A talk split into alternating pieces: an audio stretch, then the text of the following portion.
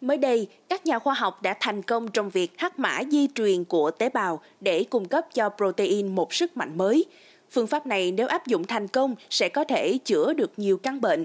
Thậm chí loài người còn có thể mơ mộng đến khả năng khỏe như siêu nhân.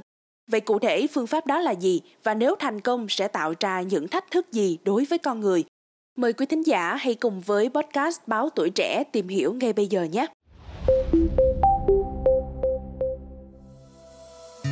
Thưa quý vị, giấc mơ trường sinh bất lão, sức khỏe siêu việt luôn nằm trong kỳ vọng của loài người. Có thể thấy nó qua những nhân vật siêu nhân trong các bộ phim khoa học giả tưởng của Mỹ. Đó là những con người với trí thông minh, sức mạnh, siêu năng lực và một cơ thể dẻo dai bền bỉ luôn có mặt kịp lúc để bảo vệ người khác, bảo vệ trái đất khỏi sự thống trị, sự diệt vong bởi các thế lực ngầm hung bạo và đặc biệt là sau khi hoàn thành những sứ mệnh giải cứu, những siêu nhân đó trở lại đời thường chỉ là những em học sinh, sinh viên cũng ăn uống, học hành, yêu đương, buồn, giận như những con người bình thường. Biến thành siêu nhân không chỉ là giấc mơ viễn vông của các trẻ em, mà giờ đây nó còn có cơ sở khoa học thực sự.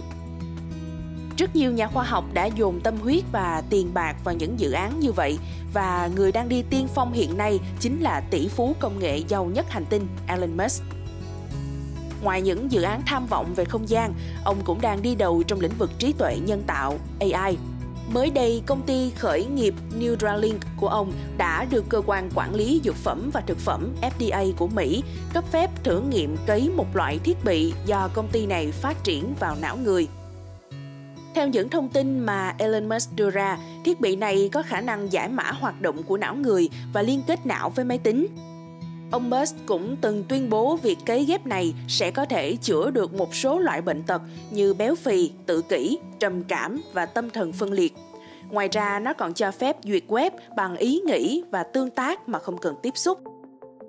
Trong một buổi thuyết trình, Neuralink đã cho khán giả xem cảnh một số con khỉ chơi các trò chơi điện tử cơ bản hay di chuyển con trỏ trên màn hình thông qua thiết bị của Neuralink.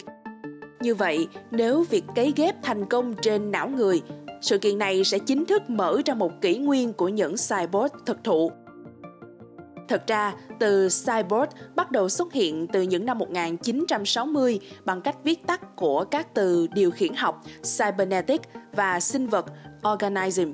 Ngày nay nó là cụm từ để chỉ những sinh vật tồn tại dưới dạng cả hai phần là sinh học, con người và nhân tạo, máy móc. Nếu làm được như vậy thì ranh giới giữa con người và máy tính sẽ dần dần bị xóa. Con người có thể suy nghĩ nhanh, làm việc với một dữ liệu khổng lồ của máy tính và ngược lại. Máy tính sẽ giúp cho những điểm yếu, những khiếm khuyết của cơ chế sinh học trong con người hoàn thiện hơn, khỏe mạnh hơn. Thậm chí các nhà khoa học còn nhắm đến khát vọng thâm sâu nhất của con người là được sống bất tử bằng cách truyền sự sống của mình qua cổ máy tính vô tri vô giác nghĩa là trong tương lai khi sự kết nối giữa não bộ và hệ thống máy tính đã hoàn thiện chúng ta có thể sao chép toàn bộ trí nhớ nhân cách của mình rồi lưu trữ trên các đám mây điện toán khi cơ thể sinh học chết đi, việc còn lại là chuyển toàn bộ các dữ liệu đã sao chép vào một phiên bản siêu robot tạo hình người y hệt. Bên trong là một hệ điều hành Android nâng cấp nào đó và chúng ta tiếp tục sống bất tử với trí tuệ và nhân cách đã được số hóa, trở thành một cyborg thực thụ James Lovelock, nhà khoa học và tiểu thuyết gia nổi tiếng người Anh, cha đẻ của thuyết Gaia, đã dự đoán cyborg đầu tiên sẽ xuất hiện muộn nhất vào năm 2050. Việc trở thành người giàu nhất thế giới đã chứng minh rằng Elon Musk chẳng phải là một gã điên để đi bỏ tiền đầu tư vào những thứ viễn vòng vô bổ Dự án Neuralink phải là kết quả của sự đúc kết rất nhiều các thí nghiệm công nghệ sinh học đã thành công của các nhà khoa học nổi tiếng, kết hợp với sự phát triển vượt bậc của công nghệ thông tin, tạo ra những loại chip siêu nhỏ có khả năng gắn kết và hoạt động bên trong não người.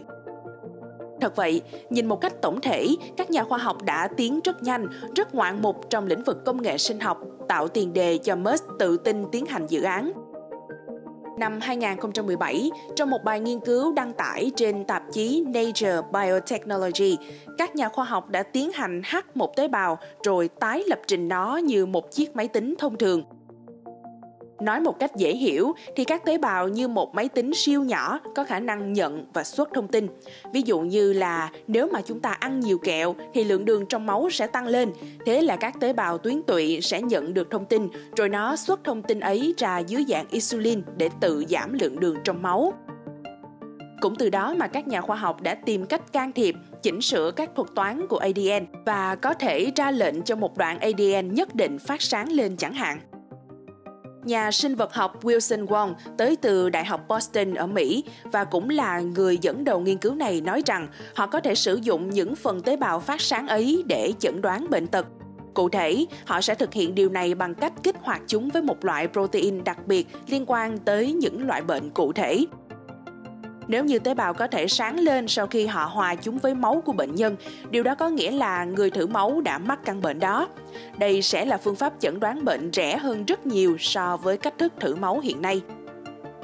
Bên cạnh đó, tạp chí Nature đã đưa tin Peter Scott và các cộng sự của ông tại Đại học California, Berkeley, Mỹ đã thành công trong việc hắc mã di truyền của tế bào để cung cấp cho protein một sức mạnh mới.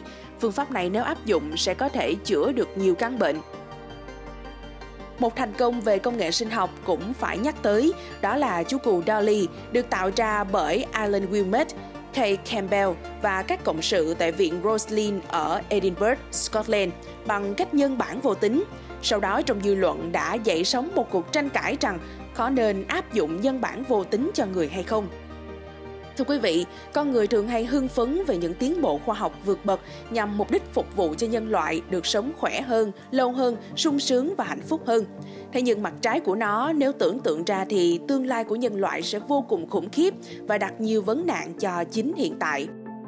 Vấn nạn đầu tiên là vấn nạn định nghĩa rằng như thế nào mới được gọi là người.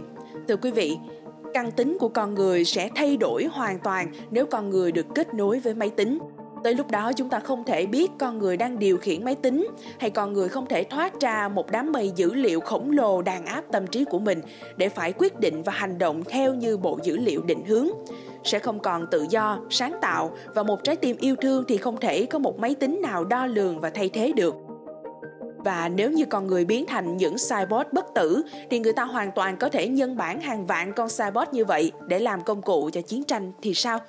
Hay việc nhân bản vô tính cũng thế. Về mặt lý thuyết, họ có thể nhân bản ra bao nhiêu con người giống nhau tùy ý. Lúc này, con người không thể được hiểu như một cá thể duy nhất với những quyền căn bản mà Hiến chương Liên Hiệp Quốc đã định nghĩa nữa, mà sẽ trở thành những file dữ liệu vô tri vô giác đơn thuần mà thôi. Vấn nạn thứ hai là tính quản trị xã hội. Ai sẽ điều hành trật tự xã hội khi toàn nhân loại kết nối với nhau trên mạng máy tính? Ai điều hành mạng máy tính? Nếu mạng máy tính bị kẻ xấu hack, sập nguồn, thậm chí cúp điện thì nhân loại sẽ ra sao? Kẻ xấu chỉ cần một cú click là toàn nhân loại sẽ toàn ngay và luôn. Cần nhớ vào năm 2017, các chuyên gia của Đại học Washington ở Mỹ đã công bố một nghiên cứu hết sức đặc biệt. Lần đầu tiên trên thế giới, họ đã sử dụng phân tử mã hóa gen để tấn công và đoạt quyền kiểm soát một máy tính. Bởi thế, các nhà lập pháp và chính phủ các quốc gia cần phải hết sức thận trọng với những nghiên cứu có can thiệp trực tiếp lên con người, vì kịch bản thảm họa, thậm chí là diệt vong đối với loài người là hoàn toàn có thể xảy ra. Xin cảm ơn quý thính giả đã lắng nghe số podcast ngày hôm nay. Đừng quên theo dõi để tiếp tục đồng hành cùng với podcast Báo Tuổi Trẻ trong những tập phát sóng lần sau. Xin chào tạm biệt và hẹn gặp lại.